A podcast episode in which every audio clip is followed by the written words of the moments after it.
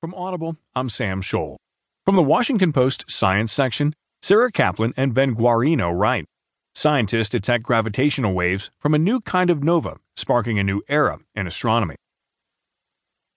Some 130 million years ago, in a galaxy far away, the smoldering cores of two collapsed stars smashed into each other.